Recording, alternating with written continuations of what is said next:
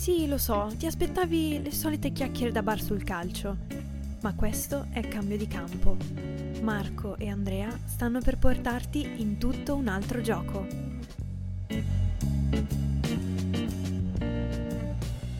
Ma, ma tutta questa sensualità nella nuova intro? Stiamo molto attenti a Erika, eh. Trattiamola bene, poverina. Ah, continuiamo a dire che è brava. Vabbè, ma è bravissima, infatti. Però non parliamo di gente esterna che non c'entra niente. Parliamo di stasera con il nostro nuovo mega ospite. Allora, il nostro ospite si chiama Giulio Sciascia e, e lui è, è bravo perché sa nuotare.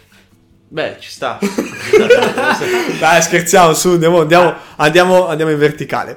Allora, Giulio, ti chiediamo di fare un po' un eh, brainstorming con i nostri ascoltatori. Dici un po' chi sei, che cosa fai, cosa hai fatto. Eh, innanzitutto parto da dire che ho 24 anni e parto da questo perché voglio dare la speranza a tutti dicendo che se ce l'ho fatta io a un'età così giovane per adesso a provare a fare il lavoro della mia vita c'è speranza per tutti. Io sono un tecnico Monza e lavoro con le Academy, quindi tutte le squadre che si sono affi- hanno deciso di affiliarsi a Monza. Quindi giriamo per le società affiliate, io e il mio coordinatore, e diamo diciamo, un, un supporto agli allenatori. Noi siamo da supporto, li affianchiamo, creiamo assolutamente allenamento con loro per le loro squadre.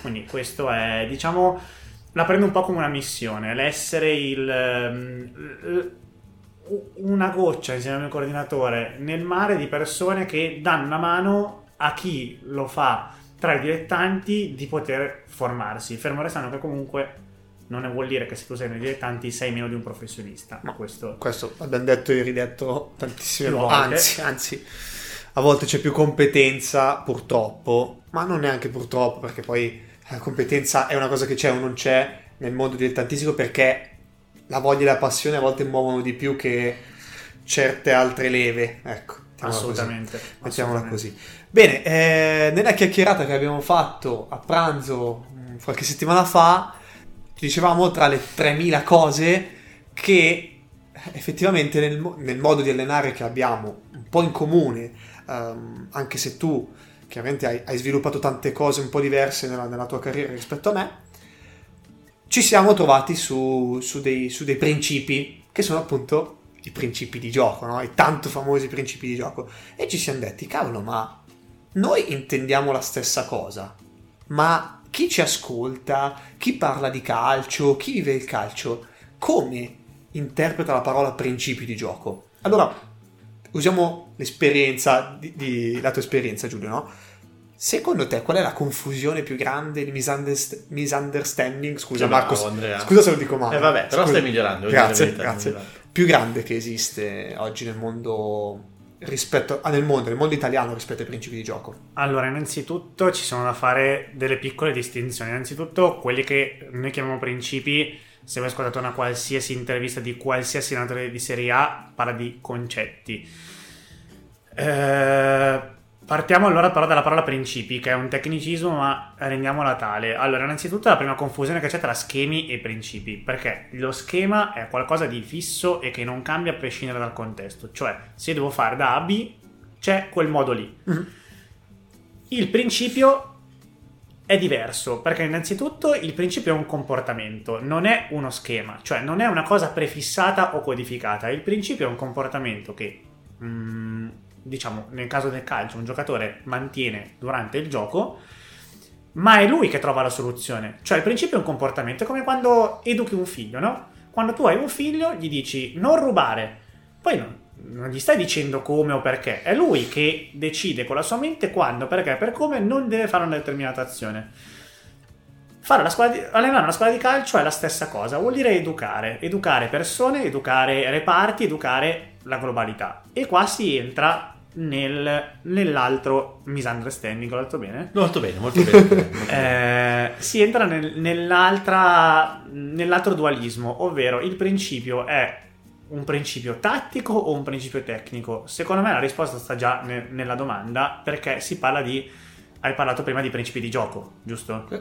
E quindi il principio di gioco, se noi intendiamo il gioco come un insieme di parte tecnica, parte tattica, parte fisica e parte emotivo-cognitiva, il principio di gioco vuol dire che il principio deve essere globale. perciò di conseguenza tattico. Perché? Perché innanzitutto la parte tattica è una sovradimensione, cioè mh, determina tutto. Se io devo fare un passaggio da A a B, cioè da io a Marco per esempio, io posso decidere mh, di farlo in un determinato modo, ok? Quindi posso farlo attraverso la mia tecnica. Ma il perché lo passo a Marco, il pallone, è un'altra cosa.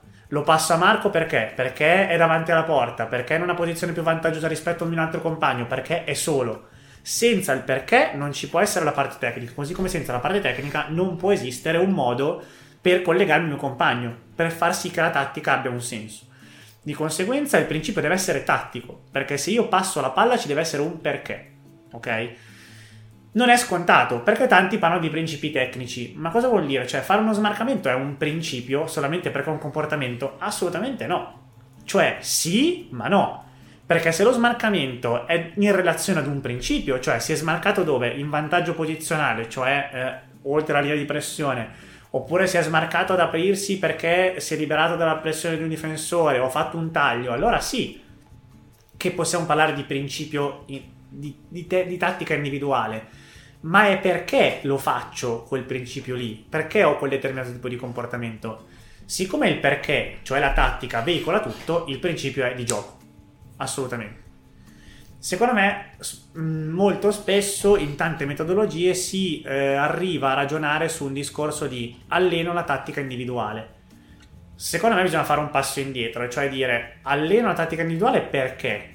Tanto nel contesto, cioè se io alleno per esempio, non lo so, una fase difensiva e eh, alleno, non so, i miei difensori a difendere dentro l'area, c'è il marcamento. È la situazione di gioco che veicola il mio comportamento, cioè all'interno di quella situazione c'è un cross ok? Quindi ta- tecnica individuale, ok? Un cross.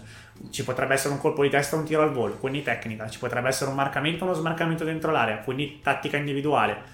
Il ragionamento è quando lo faccio? Quando, quando c'è un cross, devo marcare? Sì, marco. Quindi nel, all'interno del principio di gioco c'è la parte di tattica individuale. Tra l'altro queste cose non le diciamo perché vogliamo trattare chi ci ascolta come stupidi, ma perché è giusto che parliamo un linguaggio comune esatto. o ascoltiamo un linguaggio comune in questi due episodi che faremo insieme. Perché a volte purtroppo questi misunderstanding sono talmente grandi da non far comprendere tutti i concetti che si vanno a sviluppare un certo tipo di calcio, no? Ecco, la questione che a me viene in mente e che tu giustamente hai menzionato è questo dualismo principi, tecnica, tattica. Ora, la cosa è che secondo me in Italia siamo andati negli anni a dover scindere quali sono tutti i comportamenti che calcisticamente i giocatori sviluppano, non guardando cosa effettivamente accadeva, ma guardando cosa veniva fatto, no? E quindi principi di tattica individuale, principi, di, principi tecnici che poi in realtà si traducono nella parola gesto tecnico, esatto. no? eh, che sono l'output cioè sono il come faccio una cosa senza capire il perché. La questione è che nel calcio il perché determina 3000 come. Perché allenare un gesto tecnico, allenare un passaggio, un tiro, non è mai uguale. Perché l'imprevedibilità è talmente alta e le situazioni sono talmente alte che non lo alleni mai. Quindi l'unica cosa che tu puoi veramente allenare è la tattica. Inoltre, Sarebbe stupido pensare di allenare una roba sempre allo stesso modo perché ce ne sono altre mille, quindi non ne stai allenando altre 999, posto che non sono mille ma sono sicuramente di più. Anche perché l'unica cosa che non cambia nel calcio, in una partita, in una situazione, in un allenamento è che cambia sempre tutto. Mm. Quindi eh, gestire una, una, costante credo sia la cosa più stupida da fare perché non potrà mai riaccadere nello stesso modo. Ma assolutamente, ma aggiungo un'altra cosa e secondo me qua viene un altro dualismo molto interessante e una dicotomia che si porta avanti da anni. A me non piace quando sento l'allenatore che dice dacci di piatto. Fermi un attimo, perché devo darci di piatto se ho raggiunto il mio obiettivo? Il mio obiettivo è fare il passaggio, giusto? Facciamo così, facciamo finta che il passaggio sia la tattica e che la parte di motoria sia la parte tecnica. Perché io faccio un determinato tipo di passaggio in un determinato modo? Cioè, perché la passo di piatto piuttosto che d'esterno? E soprattutto è più efficiente o meno efficiente? Quello che dico io è, se fatto, sal- fatto, mm, fatto sia parte per qual- qualche caso, ecco, in cui io ce l'ho di punta e magari non è così efficiente, però se un mio giocatore ci dà l'esterno piuttosto che di sinistro, perché non è il mio piede debole e ci do l'esterno destro, ma è efficiente, io posso capire che non sia formativo perché il mio giocatore tanto ci deve, deve, deve imparare a usare entrambi i piedi, ma se il mio ragazzo arriva ad andare da A a B con l'esterno piuttosto che col piatto, giusto che lo faccia perché è efficiente e non è detto che passando ora di piatto con l'altro piede sia efficiente nello stesso modo. Impara a usare anche l'altro piede? Sì, ci può stare, ma dipende dal contesto. E qua torniamo secondo me ad un'altra cosa, e cioè la situazione di gioco. Perché è importante allenare situazionale? Perché il gesto tecnico all'interno di una situazione non si ripete sempre uguale. Andrea, io e te potremmo fare un esercizio bellissimo, cioè metterci davanti e fare muretto, io e te. Ve lo, ve lo sconsiglio assolutamente, ma facciamo finta che vogliamo farlo, ok? Se io e te ci passiamo la palla, ci diamo di piatto, benissimo, siamo mm. fantastici. Si mette Marco di mezzo e ci rompe le scatole perché vuole rubarcela. Io e te magari la palla di piatto non ce la passiamo più, perché magari me la alzo e ci do di testa, oppure me la passo di esterno perché devo dare un determinato tipo di effetto. Sono cazzate, però il discorso è un altro. Che la parte motoria non dipende solo da quello che faccio io, dipende dalla situazione. Cioè, la, il mio. Mm, la mia concezione, la mia comprensione motoria e contestuale dipende da quello che succede. Cioè, se io ho un avversario, perché devo allenare senza avversario durante la partita? Tanto quella cosa lì accade e il mio, eh, il, il mio adattamento motorio dipende dal fatto che c'è l'avversario. Quindi, se ci do di piatto o ci do l'esterno, ma arrivo all'obiettivo in maniera pulita, veloce, rapida, sono efficiente e supero l'avversario che devo superare, ho fatto quello che dovevo fare. La cosa che mi fa rabbrividire da questa tua spiegazione, che reputo corretta, ma non perché io reputo corretta, ehm, ma perché lo dice la scienza, come dicevamo in uno dei nostri primi episodi, eh, Neuroni Specchi. La cosa che ancora mi chiedo è perché nel momento in cui eh, ci sono delle situazioni di gioco o comunque dei concetti che vengono completamente definiti vecchi o stupidi, perché la scienza lo dice, ancora non riesco a capire perché certe persone si ostinano a dire che i ragazzi devono imparare così, quando palesemente non imparano così, non si impara così. Sai che secondo me la risposta è nella matematica. La questione è che siamo stati abituati a ragionare secondo un modello che scinde ogni elemento di ogni azione, di ogni evento che abbiamo in natura e non, come nel calcio. E allora le uniche cose che veramente si osservano sono gli output, no? È come quando prendi una funzione eh, e cerchi di estrapolare tutto quello che succede, analizzare e scendi talmente tanto il modello, ma quando hai a che fare con sistemi complessi come le persone, cade tutto. Perché poi le persone cambiano totalmente la funzione in ogni momento. Il problema è quanto siamo stati filosoficamente e a mio avviso matematicamente abituati a ragionare in un certo modo e poi invece ci si accorge che funziona tutto in un altro. Um, purtroppo è una cosa che, boh, vediamo, ditemi voi se anche voi la pensate così, ingegneri, no, non lo so, matematici, fisici. Mm, secondo me c'è, c'è tanto di vero in questo. Eh, mi piacerebbe adesso però sfatare anche un altro mito, no? Che è quello del, allora, alleniamo per principi, o meglio, noi crediamo sia meglio, ecco, mettiamola così. Poi, giusto o sbagliato, non c'è niente a questo mondo ed è il bello di, di quello che facciamo ma sfatiamo il mito che se alleniamo stavo, la tattica, quella collettiva, quindi per, per, principi di gioco, alleniamo anche la tecnica. Perché non è che è vero che per, far, per allenare lo stop orientato, posto che secondo me non è il giusto obiettivo, ma va bene. Ma se proprio abbiamo questo obiettivo di allenare lo stop orientato, non è che allenando un principio di gioco non si allena quello, eh. Eh, ragazzi, la risposta sta nella, nel, nel, quesito che mi hai fatto. Cioè, anzi, ah, ti sei risposto da solo tipo 10 minuti fa. Me ne sono accorto, ma tu sei bravo a spiegare. Quindi... Allora, complimenti. Grazie, allora, grazie. quando tu mi hai detto non si può scindere il gioco nelle proprie parti, allora, Cartesio diceva che 1 più 1 più 1 più 1, ho fatto 4 1, giusto? Sì, sì. fa 4, ok? fondamentalmente cosa voleva dire? Che se una cosa è divisa in quattro elementi, lavorando su ogni singolo elemento si arriva a raggiungere il- l'elemento globale che tu vuoi lavorare, giusto? Mhm. Quindi, se nel caso del calcio si lavora la tattica a parte, la tecnica a parte, la parte fisica a parte, la parte emotivo-cognitiva, non so come si potrebbe lavorare a parte, ma si può fare. Allora ho raggiunto il calcio, ok? So, sto insegnando a giocare a calcio. È il paradigma cartesiano, ok? Ora la scienza ci dice che non è così, ok? Perché? Perché non è vero che 1 più 1 più 1 più 1 nel mondo reale fa 4. Non è vero, assolutamente. Perché D'accordo.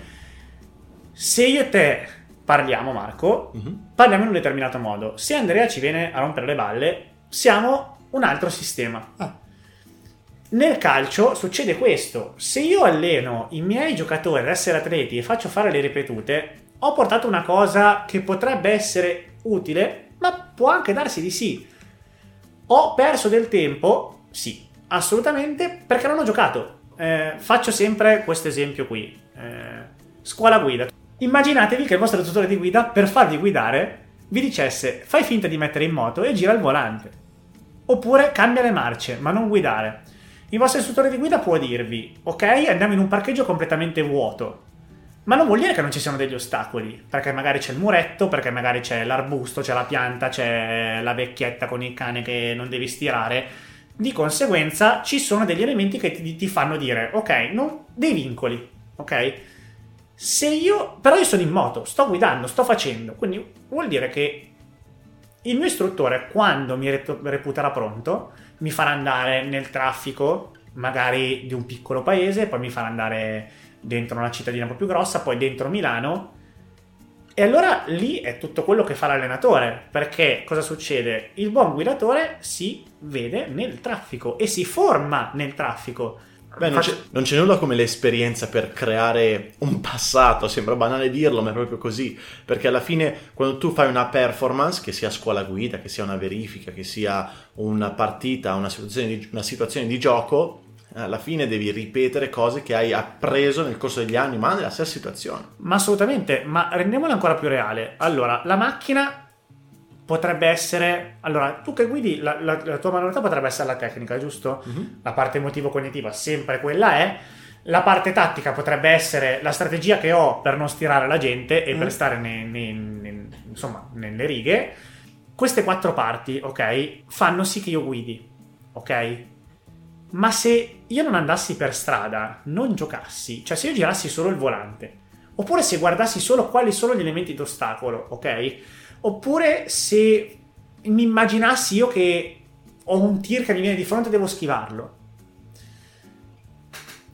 O io che devo muovere le braccia per girare il volante. Cioè, se allenassi su queste componenti e basta, non guiderei. Perciò, dire che le persone devono acquisire una componente tecnica eh sì, ma l'acquisiscono giocando, cioè è facendo, è facendo. È come quando dicono eh, i nostri, i nostri eh, io ho un parrucchiere, Raffaele, ciao, ti saluto tantissimo, non mi ascolterai mai, ma ti saluto tantissimo. È il mio barbiere di fiducia e lui Ah, la- sì, ci ascolta sempre. ci ascolta sempre. Lui mi dice che ha imparato il mestiere a 12 anni. A 12 anni andava lì, ha iniziato a guardare, poi ha iniziato a tagliare, ma ha imparato facendo. Poi tutti i corsi del caso, ovviamente, ma ha imparato facendo. Cioè, è come se gli avessero detto, boh, prendi le forbici in mano e taglia per aria. No, non è la stessa cosa. Mettetevelo bene in testa, ascoltatori. Non è la stessa cosa. Perché allenare la tecnica non è allenare il gioco. Allenare tutto è non è la cosa migliore. Allenare tutto è ciò che forma. Se io ho una squadra di 2012 e giocano 4 più 1, devo farli giocare. Anche a costo che le prime volte non stoppino la palla. Oppure che la passino un po' più in là. Oppure che si ammucchino tutti. Sono io a dire ok sono il prefetto e devo mettere dei cartelli stradali affinché le macchine non si scontrino fra di loro sono io che devo mettere i cartelli giusti se non li metto giusti sono scarso io che alleno Guarda Giulio, secondo me abbiamo parlato di cose bellissime e mi accorgo sempre quando ci sono persone interessanti che sanno di calcio è perché non sanno di calcio. E qui cito un po' Mourinho che dice questa cosa, no? assolutamente Mm, allora, noi ci ripromettiamo di fare un altro episodio. Intanto ti ringraziamo di essere stato qui. e ringrazio voi a questo punto, Marco, lascio a te fare i saluti visto che sei lì. Perché vai via? No, stai qua, Marco. Stai qua. Posso? Posso? Sì, dai, Oh, dai. grazie Eh, mille, fai grazie saluti, mille. dai, fai saluti. Vabbè, niente, no, eh, io spero che la puntata vi sia piaciuta tantissimo, anche perché a noi è stato, a noi è piaciuto davvero tanto parlare con Giulio qui e spero che anche a Giulio praticamente. E ricordo a tutti di- che potete ascoltare questo episodio ovviamente su Apple Podcast, Spotify e YouTube, questo come anche gli altri. Potete leggere e discutere su quello di cui abbiamo parlato su Facebook o Instagram, sul nostro sito ovviamente che è www.cambiodicampo.com Ah, aspettate, aspettate. Lasciateci anche una recensione come ce la stanno lasciando in tanti su Apple Podcast o Facebook, in modo tale che ci fate crescere. Se l'episodio ti è piaciuto, iscriviti al podcast per rimanere sempre aggiornato e condividi questo episodio con qualcuno che pensi possa essere interessato. Noi ci sentiamo al prossimo episodio.